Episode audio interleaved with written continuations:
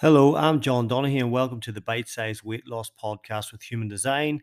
My goal with this podcast is to give you bite sized, simple tips, strategies, and insights to master the game of healthy weight loss without actually giving up your life in the process.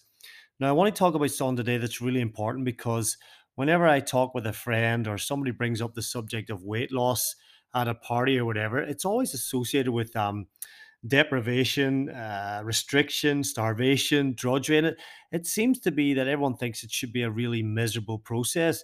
Now, I have the actual opposite view. I think weight loss and fitness should be very uplifting, inspiring. It should be motivating. It should be something that actually improves your life, not makes you feel horrible in the process. And I bear with me here with this statement, but I think the problem with the fitness industry is that it's full of people who love fitness. And I know that sounds stupid, but these are the people who step on stage to show off their shredded physiques. You know, they're naturally in great shape. To them, I don't think they're very good at putting themselves in the shoes of somebody who's chained to their desk 10 hours a day and just doesn't feel like they have the time for exercise and they don't want to prep healthy meals and they don't understand what macros are. So a lot of these kind of physique athletes and shredded people are giving out advice, but it's it's the things that they do in their life to keep them at the one percent level. Whereas most of us just want to lose a bit of weight and look like a better version of ourselves, and we don't want to be miserable in the process. We don't want to give up our life to do it. So I wanted to just give a put together a simple list of things to make the process of weight loss actually feel a lot easier. And when I when I mean feel easier,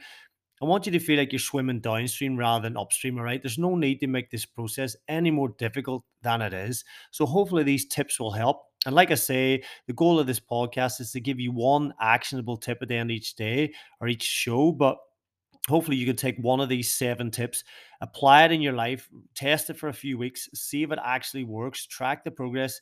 And if it's not working, then try one of the other strategies. Remember, it has to be enjoyable for you. All right. So, here, let's start with the tips. Okay. So first of all, we're going to cover some with about calorie deficit. So if you don't know what a calorie deficit is, go back to episode number two where I explain how weight loss actually works. So the first tip to make weight loss feel easier and less restrictive and less miserable is to start with a smaller calorie deficit so that you don't have to fight the huge surge of hunger hormones that your body sends out when you slash your calories. You know, when you slash your calories, by going on a very low calorie diet and increasing the amount of exercise you do, you create this huge deficit and you will lose weight and you'll be taking less energy in. So you will lose weight, but your body will be like, whoa, whoa, whoa, whoa, whoa, what's going on here? And, uh, you know, I need to run this billion dollar machine and I need the right intake of energy to make it work efficiently. So it will send out and it will a lot of hunger hormones. It will increase the drive to eat to get you to put the weight back on. So you'll be wondering after one or two weeks, going, why? Why do I feel like eating a whole tub of ice cream? Or why did I just eat that bag of crisps when I could go for a second one? How did I just finish that family block of chocolate? Why am I craving carbs? And this all happens because your physiology is stirring up inside and sending out all these hormones, and you can only fight this for so long. You can only fight biology and physiology, and then it does become miserable because you think about food 24 7 and all you want to do is eat. So start with a smaller calorie deficit. Where can you cut back on little things that you know you can still enjoy, but just you know, one of my clients lost 27 kilos and she's eating her treat foods. She's just eating less of them. She's just eating less of the foods that she really enjoyed. So she's having a good time losing weight. It's not so restrictive.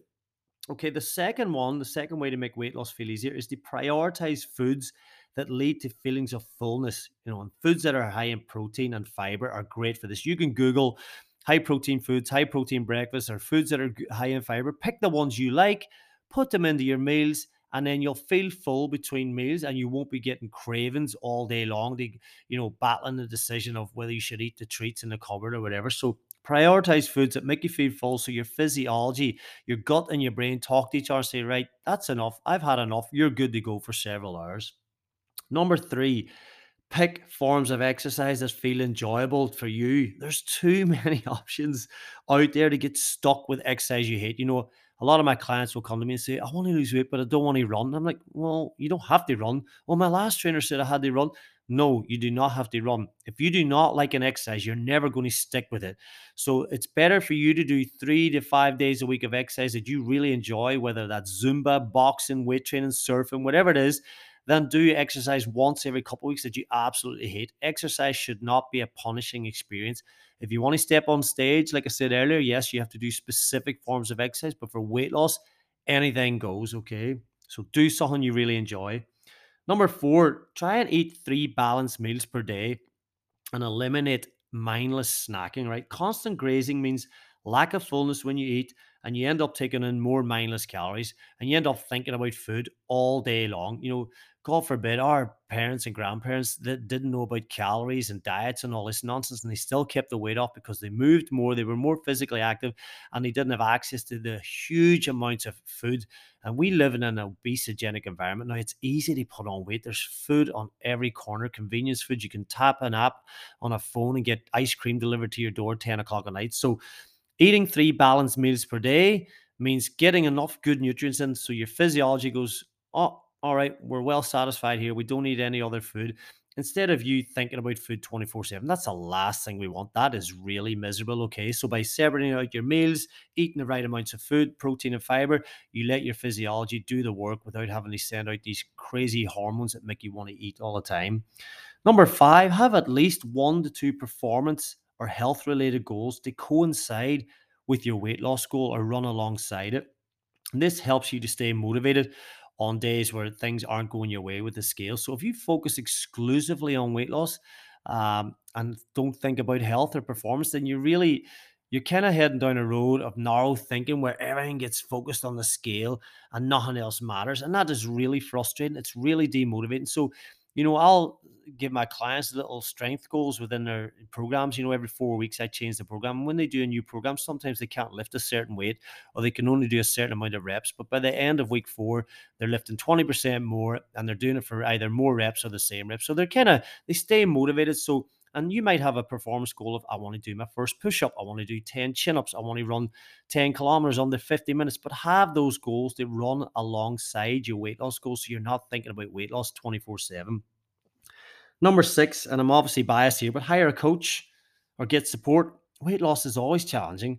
Having someone who listens to you and supports you when you're struggling is absolutely priceless in this game. Okay. The coach can see it from a different set of eyes. It can help to stop you catastrophizing and show you different ways to get to your goal that don't feel as restrictive. And number seven, I want to talk about your environment. So, one of my big things is I'd love people to re-engineer their environments to make weight loss easy, to make it feel like you're swimming downstream rather than upstream. And there's a there's a fancy term that behavioral scientists use, and it's called ontological design, right? Basically, it says we shape our environment and our, our environment shapes us. Okay. So we by designing our environment, I mean like the objects, the spaces, the tools, the experiences, we're in fact designing the human being itself. So one of the most be- effective behavior change techniques is actually creating environments that make it easier to do what you want to do and avoid doing what we don't want to do. So, how easy is your environment for weight loss right now? Because I know if I have treats in the house, I'm going to eat them. It's crisps, chocolate, whatever. It's going down the gob. Okay. If uh, you know, to make your environment easier, you might join a gym that's actually en route to home or five minutes from your house. If you don't want to join a gym, download an app and do your workout at home, but lay out your gear the night before.